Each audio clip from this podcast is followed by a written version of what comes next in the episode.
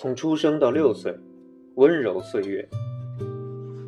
婴儿就是婴儿，自己是男孩还是女孩，他们并不关心。我们大人也不应该在这个问题上浪费精力。婴儿喜欢让人抱着，喜欢有人和他玩，喜欢被人逗，喜欢咯咯的笑。他们对这个世界充满好奇，喜欢探险，四处摸索。他们的性格迥异。一些孩子比较容易安抚，他们安静、放松，一觉就睡很长时间。但有些孩子喜欢制造噪声，很难入睡，一直动来动去。还有一些孩子性情急躁，需要父母不停的爱抚才能平静下来。对于那些襁褓中的婴儿和蹒跚学步的孩子来说，他们最需要的就是与父母。至少是其中一方形成一种特殊的亲密关系。通常而言，这个人是母亲。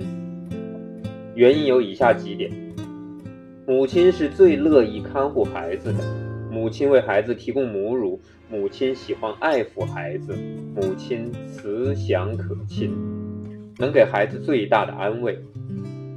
因此，一般而言，母亲是最合适的人选。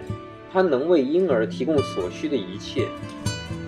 为人母之后的身心改变，使他成为最适合与孩子在一起的人。他会全身心地照顾孩子。除了不能哺乳，父亲也可以为婴儿提供所需的一切，但是他们的养育方式与母亲不同。研究表明，在与孩子玩耍时，父亲的精力更为旺盛，更喜欢与孩子互动。母亲则希望孩子能安静下来。如果父亲和母亲一样缺少睡眠，那么他也会希望孩子尽快安静下来。性别差异开始显现，男孩与女孩之间的性别差异很早就开始凸显出来。男婴对别人触碰他们的脸部不太敏感，相比之下，女婴则能更好的感受抚摸。男孩长得既快又壮，却不愿意与母亲分开。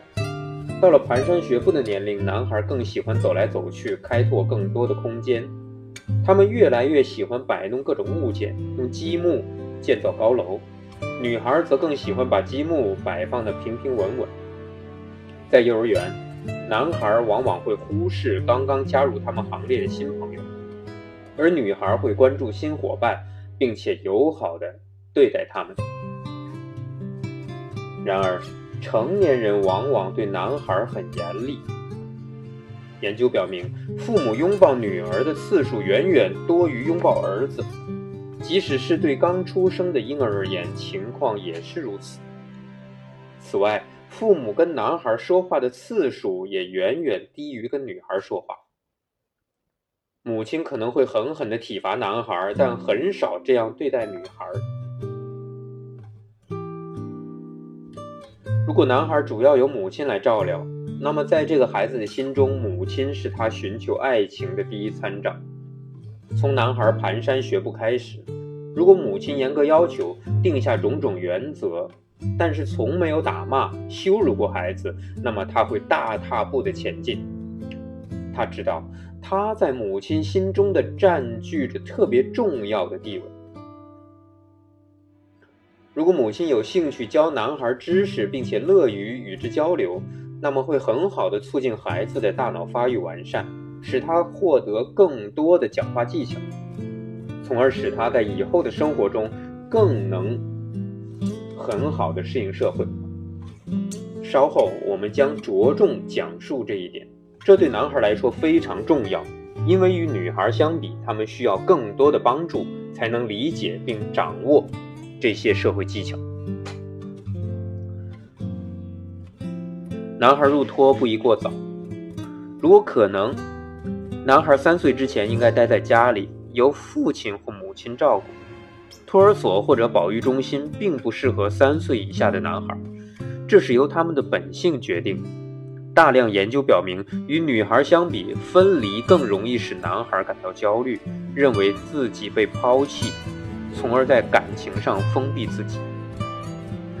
此外，这个年龄的男孩容易烦躁，表现出好斗的行为，这种现象会一直持续到上小学。对于那些刚会走路的三岁以下的男孩来说，有细心的亲人或者有责任心的保姆看护，远比进托儿所强。对于这些孩子来说，他们需要和看护人一起度过很长的一段时间。看护人对孩子而言具有特殊的重要意义。